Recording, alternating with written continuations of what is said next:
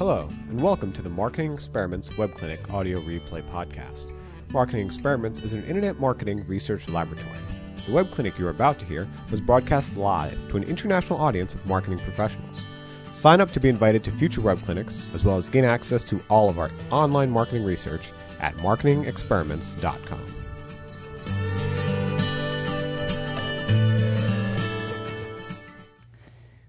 right. Thank you, Regina. Good afternoon. Welcome to another Marketing Experiments Web Clinic.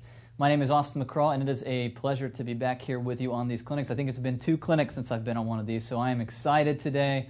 Uh, and I'm particularly excited about the topic we're going to be looking at today, which is brand. Now, brand is one of those topics that gets a lot of airtime in the marketing world, but it's also one of those topics where there's a lot of confusion. It's a, it's a topic in which there's a lot of um, disagreement, and, and, and we, we all know or we all assume that it's important, uh, but not many of us know exactly what brand is. In fact, if I were to ask the hundreds of marketers on this call right now, what is brand, I would probably get hundreds of different answers to that question. And so to today, uh, what we want to do is we want to we want to look at the notion of brand and we want to raise the question: Does does brand matter as much as we we say it does? Does it matter as much as we talk about it? Does it actually work? Can it be leveraged to generate results? I mean, that's what we do at Marketing Experiments. We don't just want to stay in this place of resting on our intuition or drawing upon upon some. Uh, outside subject matter expert telling us what brands should be like. We want to test it. We want to run actual tests and, hear what the customers say through their behavior. And to that end, we have run experiment after experiment to understand this notion, this idea of brand, and, and how to do it. So that's what we're talking about today. And in particular, we have a really interesting case study we're going to be looking at, uh, which really gets to this notion of brand. Before we get there, though, I want to make one kind of housekeeping note. All right, so these clinics we do them live and they're also on demand. Uh, we are incredibly thankful that you have taken time out of your schedule to be here live on this clinic.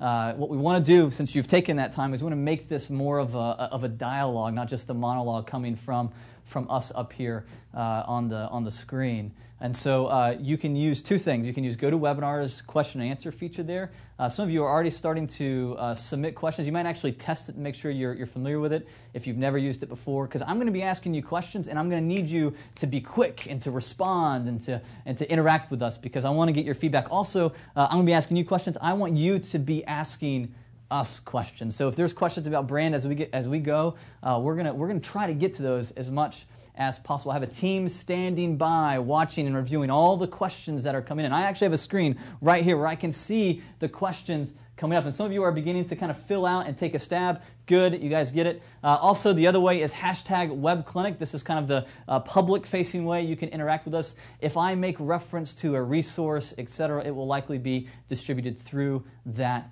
channel, so you can find it there. So you have those two things up uh, and ready to go and turn this, uh, this, this web clinic into a, a conversation. So uh, on today's clinic, I've already introduced myself. My name is Austin McCraw. I oversee the content production here uh, at MEC Labs. Um, and I'm heavily integrated in reviewing the experiments and the tests that come through this marketing experiments publication. Uh, we also have uh, in the studio, I'm excited, uh, we have Pamela Jasso here. She is kind of the senior director of marketing here at MEC Labs, and she particularly specializes in brand. She's worked with brand for many large organizations. She's, heart, she's helped startups kind of launch and figure out their brand. So wanted to get here. In fact, Pamela, this is is this your first clinic? You've been in a clinic before? This is her first clinic. So we're going to want to make this a, a kind of a warm welcome uh, for for Pamela. She's going to be joining me in a moment uh, to talk about some concepts around brand. So to begin, we're going to start like we start every clinic with a case study. Now, this is an interesting case study. I, I love this case study because it's not your typical product. All right, so this case study is is surrounding. Essentially, we're trying to convince people to come to a city. So the, the, the, product is a, a city. We're trying to convince people to, to go there. And so uh, we have this website in which we have resources where people can learn about the city. And there was a particular page we wanted to test to see if we could generate more interest uh, in, in the city itself. Now, we've anonymized this as much as possible. Um, uh, but you may see some uh, patterns here. Try, try, try to focus, if you can, on the test itself. But here's the control, all right? And I'm not going to say a whole lot. I want you to look at this and evaluate this with your marketing eye.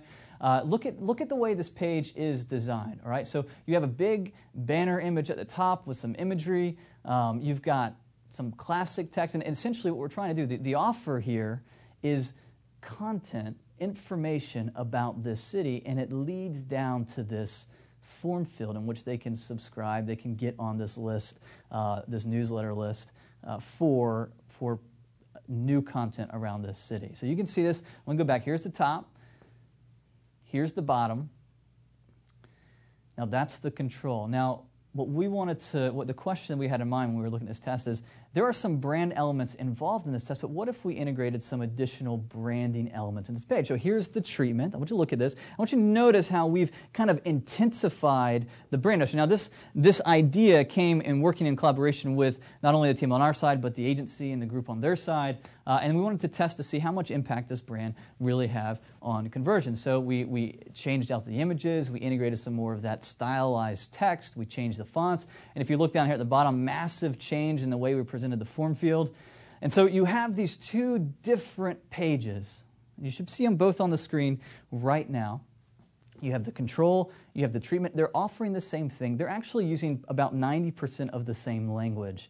And what I want to ask you, audience, right now, before I show you the results, which of these things do you think will generate the most response? If you were the marketer that had to decide which page you were going to launch on the website, which page would you choose? Would you choose the more the control, the more the more brand light, or would you choose the treatment, which is the more brand heavy? So I see some results. You guys are you guys got this GoToWebinar feature down. They're coming in pretty fast now. So I'm just going to read you the responses that I'm getting, and I'm not making this up. All right. So uh, this is first response came in was treatment right on the right on the gun there. We got B. We got treatment, treatment, treatment, treatment, treatment, treatment, treatment. All right. So far, now you may be the first. So far, I haven't gotten any controls. Will someone put at least a bet on the control? Are we all going towards treatment? I see all treatments. yes, we got one. Mark. Mark has chosen the control. He has, go, he has chosen to go against the grain uh, with the control. But so, so here's what's so fascinating about this test.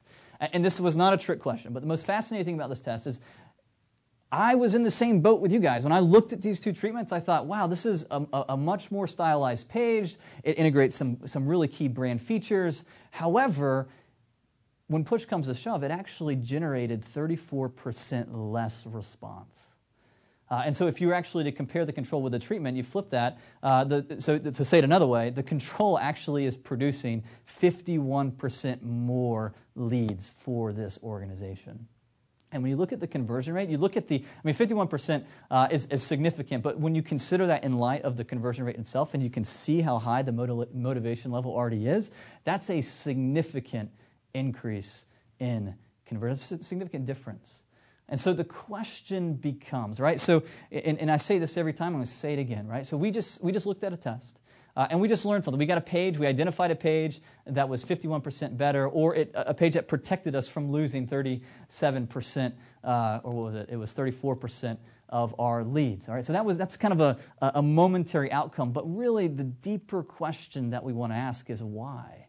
Why did the control, why did, in fact, everyone on this, yes, I see some of the responses. There's some, there's some, uh, some surprise and shock coming from the audience right now. And you should be asking yourself why, because the real value in experimentation is not just getting a result, it's getting a learning about the customer. So we want to go there, all right? And so um, this is just one test of many experiments that we've been running over the past couple decades looking at brand. And we've worked with large organizations, worked with small organizations. Uh, I remember actually, actually, this is interesting. Um, we pulled it from the deck because we didn't have enough time to get to it. But the Boston Globe, we had a really fascinating brand test for them where all we did was integrate one piece of their brand, uh, one recognized piece of their brand, and it generated, what was it, Ken? It was a 30, 40% increase in response. And so we've some fascinating experience with brand. And so they've kind of led to a few key discoveries we've made about what makes brand effectiveness. And we're going to talk about what brand is and, and how to kind of, as marketers, begin to think about brand and leverage it in your marketing collateral so that you don't end up like that previous example where you are assuming that the brand's valuable, uh, you're assuming your application of the brand's valuable, and you end up actually losing leads instead. So today, um, I can't I mean, we have whole courses on brand. We're developing a, a kind of a University of Florida program that has um, a significant thing on brand. I can't cover all that today, but what I can do is I can walk you through just three, three primary elements that determine a brand's effectiveness. So, uh, let's start with the first one right now. And this one is, is a bit of a challenge, right? So, so, element one is the fostered conclusion. This may be the most, if you haven't seen any of our previous content on brand, we did a web clinic about a couple years ago where we talk about this notion of fostered conclusions. If you haven't seen any of that before, this may be one of the most important things that you, you get from this clinic. I don't have time to go into it in detail, but essentially, I need to change your thinking about brand likely. Because when we talk about brand, most of us are thinking about things like logo. We're thinking about things like color scheme. We're thinking about things like, uh, like uh, some sort of spokesperson or, or some sort of jingle, some sort of mark in some sense. But really, brand's not a logo, brand's not a mark. Brand, that's not what brand is, all right? What you need to start seeing, we're, we're going to talk about those in a moment. Pamela's going to come, she's going to walk us through some of those things. But before we even get there, we have to realize that brand is a fostered conclusion that you're generating in the mind of your customer. And so, and, and, it's a conclusion around the value proposition itself. So, what we like to say here at MEC Labs is brand is actually this fostered conclusion around the aggregate experience of the value proposition. Brand represents this kind of sum of total experiences uh, that, that your customer is associating with you. And that means some really important things, right? So what you need to realize is that you don't own your brand. Uh, I, don't own, I don't own my brand, all right? Your customer owns your brand. It doesn't exist out on this table. It doesn't exist in our hands or in our marketing collateral. It exists in the mind of the customer. And, and, and our audience is, is naturally doing this as humans. We create these expectations around the value we're going to get associated with a particular brand. Now, if this seems nebulous, let me just touch it to the ground, all right? So we all do this, okay? We, we totally all do this. You've probably done it today, right? So there's probably someone in the office that you've worked with that you have made a you've had you have a fostered conclusion about, right? It can be a negative conclusion or it can be a positive conclusion, right? There's that guy in the office who's absolutely really annoying, okay? That's his brand to you, right? And you have uh, you you have associated a conclusion about that person, right? So that's the brand. Or there's the guy who's super helpful, and and, and, and your experience, your aggregate experience of this person has been one of I find a lot of value, I find a lot of help, I find a lot of support, I laugh a lot when I'm around them. Like that's the brand. So that's brand. We do it with people, and and here's a reality check. People do it with companies. In fact, we say it over and over again, right? People don't buy from websites. People don't buy from companies. People buy from people, and people personify their companies. And that personification, that expected, like that kind of expected conclusion, that fostered conclusion, is your brand. Now, like I said a moment ago, and I'm going fast, and I, and I understand that most of you have a lot of questions, and we're trying to, we're trying to collect them so if we have time, we can get to them today. Um, but we spent a good hour talking about this uh, a little while back. And if you, if you want to kind of some of these points that I just walked through, because I walked through them fast, you want to go deeper into them, you can go to marketingexperiments.com slash brand. You'll find a web clinic there where we actually define brand, we go into what we mean by aggregate experience, etc. Okay, so you can go there to the technical stuff, but let me just let me just zoom out, right? So when we think about brand, uh, I, I almost don't even want to use this logo because every time someone talks about brand, they show the Apple logo or they show the Nike logo. But I'm showing it to you. So we think about brand why, what is Apple's brand? I want you to engage with me here for a moment, audience. Okay, you see this mark, you see this symbol. What is your fostered conclusion about your experience with this organization? Why is Apple uh, kind of known as the brand king in some sense? What? Yeah. So someone, Sam, I think it's Sam. Sam says quality. Someone else says intuitive. Melissa says expensive. And that is, that's a part of their brand. And you guys are you guys are absolutely right. So that's the expectation. And we're drawing that expectation or that conclusion from our experiences with them. Let me show you another one, right? So I was invited this week to go see a movie that's coming out this weekend, Jurassic World. How many of you on the line are going to go see it this weekend? Excited about it? Um, I grew up in kind of the Jurassic Park kind of time frame, and I remember that moment uh, the first time I saw Jurassic Park. Uh, but when you see this emblem right now, for those of you online, what fostered conclusion do you draw? what do you think of? Okay, let's, let's, let's go, let's get away from Apple for a moment because, again, we do this with everyone. Yes, life always finds a way. Dinosaurs, yes. Steven Spielberg, yes. If I told you, so I think Steven Spielberg, but Steven Spielberg is not directing this film this time around. So if I told you that, would that impact your fostered conclusion for this brand? It, it might. Most of us remember the Steven Spielberg version of the film, and, and, and it changed our childhood. All right? And, and so we have that expectation with this brand. However, if we find out there's a different director, it, it, it changes the expectation or the fostered conclusion. I'm going to do one more, and I love this example. So look at this book cover. This is just a good recent classic example of the power of brand. Look at this, and this is all about fostered conclusions. Look at this cover, all right? When you see this cover, what do you think? What do you see? Okay, someone says Gothic, someone says London, detective. I'm so glad you're giving these response, right? Drama and superheroes, uh, good book, okay? So, so when this book launched with this cover, with, with, with this title, and with this author, it had no real strong brand associated with it. And we know that because the results in, in Amazon weren't that great, all right? But then it leaked, and I'm surprised no one has said this yet, it leaked that actually um, Robert Galbraith was a pseudonym uh, for J.K. Rowling. And as we all know, J.K. Rowling, you know, wrote is probably the, the most popular book series of our age today, in some sense. So now, what does that do to the brand? It, now that you know that, that actually uh, J.K. Rowling is the author of this book, what does that do? How does that change your foster conclusion about this book that's on the left? Some of you are in shock. Yes. Yeah, it absolutely changes it. Right? And, and, and listen, if you don't, if you, you, you don't, are, yeah, it must be good, right? Uh, someone jokingly says nothing, but I'm telling you right now, you're wrong because the day that that news broke, it immediately went from like number 5,000 on Amazon to number one. So, okay, I got to go a little faster.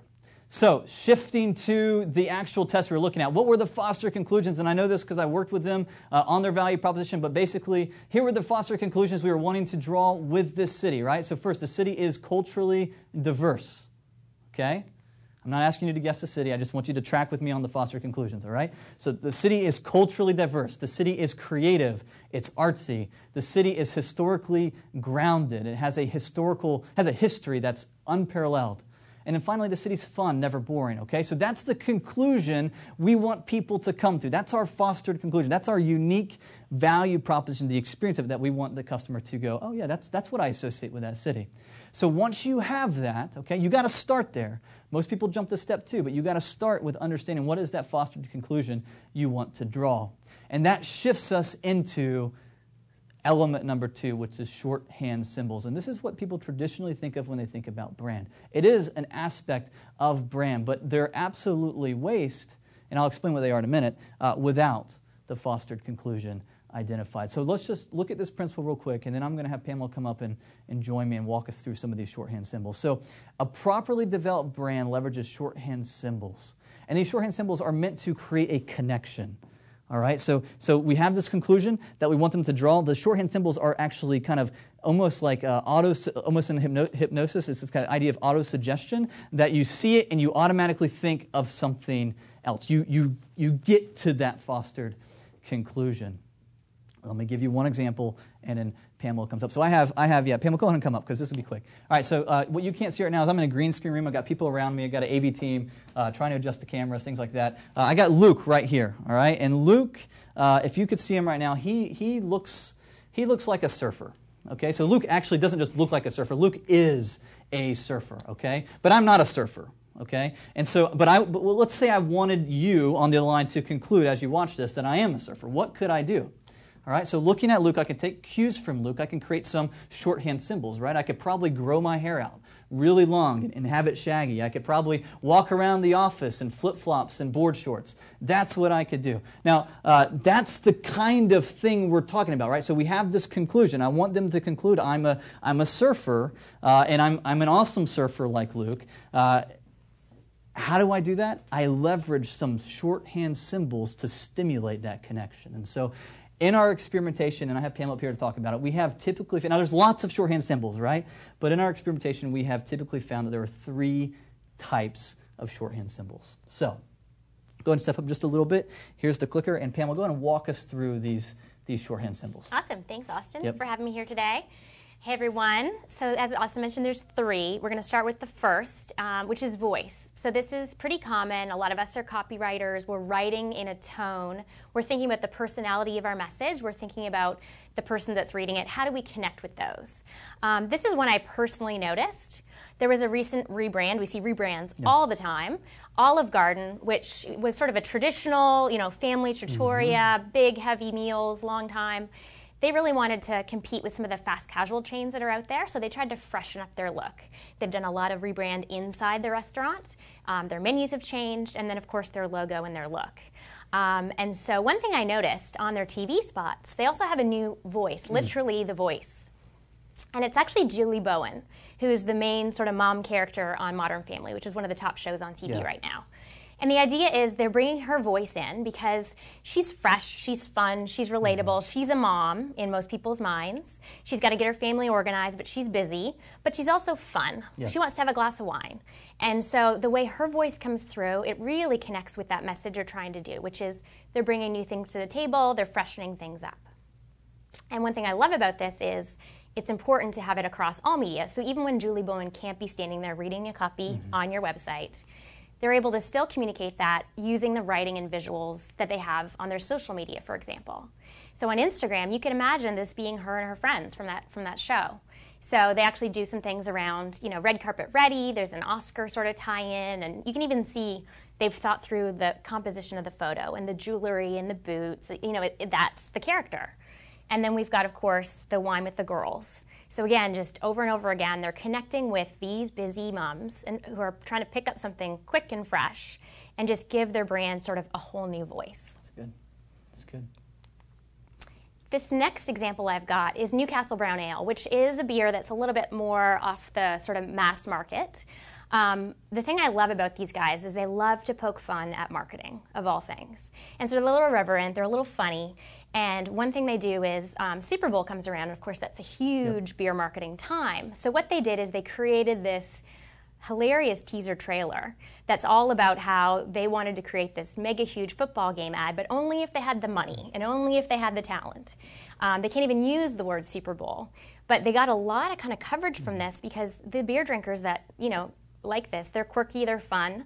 Um, it's deadpan, the copy's really spot on, and then they led up to these two sort of video spots that feature again, two actresses that are in mass. Um, these only ran on YouTube though and online. But Anna Kendrick and Aubrey Plaza, who are both kind of, again, fresh, sort of irreverently funny women who are more appealing to the cerebral kind of beer drinker. So it was just, it got a lot of press for them. Poking fun at Super Bowl ads that typically blow ad budgets, they went another way. And again, how does that translate into other media? Um, these are a couple of Facebook ads I came across, which are hilarious. Um, for every person liking this Facebook page, they will donate nothing to no one. so again, it's it's in the writing, it's in the you know just skewering that typical marketing, which is exactly the kind of person um, who drinks this kind of beer really appreciates. I, I like the two examples because voice doesn't have to be necessarily a person's voice. It Yeah. can be a person's voice, or it can be you, you get the voice from the way the copy's done. Now, walk us through a B two B example of Yep, this. didn't want all fun restaurants and beer. So um, this is one I noticed actually again. I just noticed it because I was watching TV. Um, so IBM's Smarter Planet. I was just too afraid to try and queue up a video or audio clip here, but if you go find their ad, um, one of their most recent one. So there's a voiceover and there's lots of you know beautiful visuals. Their, their whole thing is they're trying to tackle some of the world's toughest problems and facilitate that. But the interesting thing about this spot is they actually have 37 different voices because I counted them. Each one has a different sort of accent, or you know, it's obviously different tones. It's it's different people. And the thing I like about that is they didn't choose just one voice. It's about they're collaborating and, and facilitating this collaboration of a lot of smart people tackling things like healthcare and risk management and you know water issues. So And the voice in that case is is the diversity of voices, the, the crowd voice almost in some sense. Yeah, and Very IBM's been doing a lot of that. You know, you remember the IBMer, Mm-hmm. and that was all about all of their employees and what they're trying to do to, to make the world smarter. Um, so again, it's kind of three very different examples of using voice. And again, it doesn't have to be, you know, in audio. It's it's in, again in the writing and even in how you just Yep. think about how you talk to your customer. Again, fostering conclusions. Yes. So let's talk about the next one, which is style. Again, we talked a little bit about design, which is what a lot of people think about. Um, when we talk about this one, an example I thought of, what a challenge Google has. I mean, they have so many different products and services and things they enable you to do from, you know, managing your budgets to finding out, you know, where on a map you need to go and um, downloading music. And again, how do they foster the overall conclusion that it's easy to find what you need using all these very complicated things? And so I kind of, you know, did a little bit more research and found they really think a lot about um, their standards for their visuals. So every single one of these very different things uses the same sort of um, approach. So there's consistency across simplicity. So not a lot of layers, not a lot of shadows when it comes to the reductive design. Um, you know, they think about things like everything should be front facing. Again, because that fosters the conclusion that it's simple, it's easy, it's a quick takeaway. A few other things, you know, geometric shapes. And you see this kind of thing, you know, when it comes to style guides, which are pretty common. You can just Google style guides and you can come up with lots of different inspirations. But it's just, again, thinking through how simply you place your shadows on your icons can really impact how you foster a conclusion of simplicity. So you, so in your opinion, what what what is Google trying to foster? What with this style, what are they trying to foster? So my personal opinion is that it's easy, it's simple, it's intuitive, and you can find what you need. You get get right to the point, right? And you see that even with their their page, right? There's Yep. it's just a simple search, it's easy, it's quick, that kind of thing. Yep. So They've removed all friction, really, to just get you to where you need to go. And even the Google logo, if you notice various iterations, they've actually removed the drop shadow, they've taken the shine off it. They're just getting simpler and simpler as hmm. people are demanding, you know, simpler things. Um, here's another, again, it's a tech example as well, but the thing I liked about Dropbox, um, their visuals and their style is actually it's illustrations. Um, you know, putting your files in the cloud is not exactly, you know, you wouldn't you wouldn't think immediately that's an illustration. But I, what I love about it is it's a bit whimsical, and it's it's not boring. It helps transform what is a pretty you know standard thing to be about sharing and collaboration and possibility. Um, it, it tells a story, and they make it personal. So it's about your stuff. Um, and so connecting to what matters to you and how you can access it, empowerment and simplicity. I just thought, especially for again, kind of a, you know, they're, they're B2B and B2C, but a little bit of a straightforward brand using something so kind of fun. Yeah. Excellent. So that's on style. Um, the final thing, the third thing is marks, which, as you mentioned, the Apple, the swoosh. We're not going to talk about those, um, but it is the ones we think of right away. Those iconic symbols, even sometimes the product, like the ketchup. We know that right away what it is. And a lot of these brands have poured money and years into reinforcing these messages that you connect with so quickly. Um, I will come back to the uh, sorry, the CEO example, of course, Steve Jobs is just as, as Yeah, I was gonna say, you know, when we think of the mark, oftentimes we think of the logo, but a face Yep. can be just as much of a mark as a shape in Yep. some sense. And many of these, actually, Starbucks dropped the word Starbucks and coffee off of their brand. So you bring a point. So the name actually can serve as the mark, and Yep. my guess is uh, marks take time to build. Absolutely. Right? You can launch with a style over, you know, quickly. You can launch with a tone or a voice quickly, but to build the associated conclusion with the market takes takes time. Right, exactly. I'm going to come back to the IBM example. This is kind of their little smarter planet icon. Um, and the same visual as I showed before. What I like about this is when you think about your mark, um, creating it so it has legs. Um, they want to do so much with this, and, and the, the little planet is a little bit generic. So they are able to use it in a way that is fun and interesting, but communicates so many different things. You can tie it into healthcare, you can tie it into water, electronics, but it still always comes back to the same consistent feel. So I thought that was an interesting way that they made their brand flexible and cover a whole host of sort of different issues that they're trying to tackle. What would you call that? Uh, like brand radiating black lines. Is that what you call that? to me, it's like the light bulb going off a little bit, you know. So It's just interesting. So they're using that to as their mark in Yep. some sense. yeah, exactly. And it's sort of you know obviously the IBM is the ultimate mark, and they they get a lot by mm-hmm. putting that up there, but I just thought this sort of um, brand extension was really interesting. Um, I'm going to ask you guys to fill in a little question. One. Do you know what this is? Anybody can you do you recognize this brand? We'll whose, mar- whose mark is this?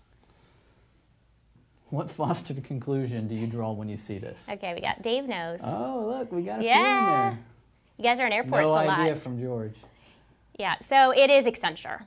Um, and so this isn't one that you is particularly iconic or you know it's a greater than symbol. We, you know you start seeing it more and more. Yes. It's not that old. It's not necessarily recognizable on its own. What I love about Accenture, and if you're in airports, you're seeing this a lot, they're actually borrowing from their clients' brands to give them a little bit of um, equity and empowerment. Mm. So everyone knows the Michelin Man, you know, the Caterpillar truck is so iconic. I mean, heck, the Wizard of Oz. Mm-hmm. And so by placing their brand right there next to it and saying, we facilitate these great brands to perform at the level you expect, really puts a shine on their brand. Um, and so using that powerful message to communicate their own performance is it's an incredible opportunity for them and just a way to think about how, how can you use other things? Maybe not all of us have Michelin as our client, yes. but I just I thought it was a really great way to, great way to think about a mark um, without spending all the money that Apple does for so many years. Excellent, excellent. Thank you, yeah. Pamela, very much. Thank you, Thank Austin. You. Thank you, everybody. Now you guys see why I wanted to get her up here to walk through some of the examples. Now these aren't this isn't an exhaustive list of examples, but it's just kind of, you know, you have the categories and it's a framework for you to think through as you're considering, okay, here's the fostered conclusion I want to draw here are some potential symbols or kinds of symbols I can use. So, with that said, okay, and I, um, I want, I know some of you are trying to take copious notes and you're trying to capture everything. Maybe you've probably been taking screenshots of the screen. I'm going to just uh, reassure you, you know, all these slides will be sent to you uh, in a week when we release the, uh, the video replay of this presentation. But at the end of the day, here's the question I have, right? So we, we're talking about this city. We talked about the Foster conclusion. What shorthand symbols did they identify themselves that they wanted to use to to foster that conclusion. All right, so here's what they used for voice, and you can see on the right hand side some of the kind of the way they talk to their customer. It was kind of more of a laid back and fun and kind of um, uh, personal uh, tone, right? Come down and experience this city. Follow your, and it had this kind of this catchy abbreviation for their name. And you can see the third one here. So that's the kind of voice they used. In terms of style, uh, they integrated some, some fonts that had this kind of creativity uh, style. They had some gradients that communicated this idea of uh, kind of historical uh, grounded. They even had, even the way they had some of their images tilted communicated this fun and the colors they used. And the images they used were all trying to foster this idea of cultural diversity, creativity, and fun. In terms of mark, obviously I can't show you their mark uh, or, or tell you their name because that would undo all the anonymization that we've done in this clinic. But uh, Ken has graciously put some examples of other cities and the kind of abbreviated names. And emblems. this city too had an abbreviated name and an emblem associated with it. Where you see the blur on this uh, on this slide, that's where those are being employed. So here's the question, okay? And I have effectively, uh, and this is this is usually my fault. I've effectively uh, pushed us to our time limit. So I'm going to go through this last point. I'm going to go through it quickly, but I don't want to go too quickly, right? I, I want to make sure you get the value. I make sure you understand it. Uh, and um, again, if you need to jump off, totally understand. Uh, you can get the replay of this later. I'm going to go through this quick, though, all right? So why? Why? So why did this treatment? It has a fostered conclusion. It has uh, the the shorthand symbols. Why did it not work? This leads me to a really important point, right? And it's one of the most common mistakes with brand, right? We can actually have a really good brand. We can have the conclusion drawn, we can have the symbols chosen. But at the end of the day, just having a good brand is not enough. The way you apply that brand matters, all right? And here's the principle, right? So all marketing, including brand, should influence a decision. Listen, brand doesn't exist for the sake of brand. Brand exists for the sake of moving people uh, in a process, trying to motivate them to say yes to you. Uh, but so often we forget about it. We get so excited about brand, we just we forget that sometimes the way we leverage our brand can actually hinder that right decision. And so that's what was happening uh, at least that's what we're hypothesizing was happening in the treatment. And the way we know that is because we've patterned uh, the application of brand across two two decades of experimentation, over 20,000 tests run. And so, uh, this heuristic, for those of you who've been on these clinics before, uh, don't worry if you, if, you, if you don't know it, that's fine. Uh, I'm going to give you a resource at the end where you can go and learn more about it. Uh, however, this heuristic is a tool, is a guide that helps us think about the application of brand, right? So, each of these elements stand and represent something. And the one that really matters in this example is that F there. F stands for friction, okay? And the most common error with brand is we leverage brand in such a way that it generates unnecessary friction, okay? So going back to the treatment, let me just show you how this happened, okay? So notice first, we did implement the voice, the imagery, the colors. We did all those things to kind of bring, try to kind of create those cues, those shorthand symbols to foster the conclusions we wanted. However, according to the heuristic, if you look at this, we actually, in doing that, we really we, we added some friction, right? So look at the images at the top. You know, if you think about the control, which had a yep, thanks Ken, uh, had a real simple image. This is a collage of images, and it, it what, you know what we found is it actually creates confusion. All right, I know what we're trying to do here. We're trying to create diversity, but it actually creates confusion. What is this actually about? We used a stylized font for the headline, which is oftentimes one of the most important places for the customer to get information about the offer. Uh, but the stylized headline actually made it somewhat difficult to read. We even used, we, we changed the font from black to this kind of uh, lighter red. It's still dark, but yet the contrast change And what we found in our experimentation, poor contrast actually creates friction as well. And if you want to talk about poor contrast, uh, as much as this integrates the textures and the brand colors, this form was incredibly difficult from a friction standpoint to get through. It was just challenging. It was hard. It, it caused a barrier for the customer, and that was the challenge. And often, guys, and you got to look at it this way. So it, it's when you have your brand, you want to apply it in a way that doesn't. Um, we get excited about it, but we don't over apply it so that it creates creates friction. If you look at this control, I mean, we have a simple image, used a simpler image style.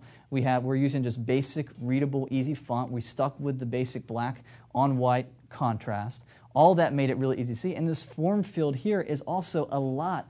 I could put them side by side to get a lot easier to read. Now, I, I'm simplifying the presentation of this. However, what you need to take away, what you need to get for your own campaigns is I mean, step one, step two, we should be doing with brand, but once we get there, we have to apply it in such a way, you see them side by side here, that the brand doesn't get in the way of clarity, of understanding. Now, these two pages represent kind of two extremes, right? Now, there's brand on the control. We have some of the brand elements there, but it's scaled back almost as far as possible. The treatment scales the brand almost to the extreme right side. So, uh, a follow up test that we would run for this would be okay let's let's that was an extreme the treatment. Let's see if we can integrate some more brand elements into control and see if that would have an impact. There's a scale here represented with these two treatments. And that's the kind of iteration and testing that you have to do to determine okay what is the best application of brand okay? Because it will change context to context uh, customer audience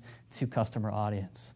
So i am done all right? And, and I know that some of you are probably wondering, okay, where can I get more information about uh, how to apply brand, et cetera? Because we just did a high level. Uh, I have a slide in a moment uh, that I'll show you a link to where you can get more training on that piece. Uh, however, for those of you who are trying to get a summary of all the stuff we talked about today, uh, here it is. Again, like I said, the slides will be sent to you after this clinic. Uh, brand does not make a promise, it creates an expectation. That's all about the foster conclusion. Pamela uh, brilliantly walked us through some, uh, some classic shorthand symbols around voice, style, and mark.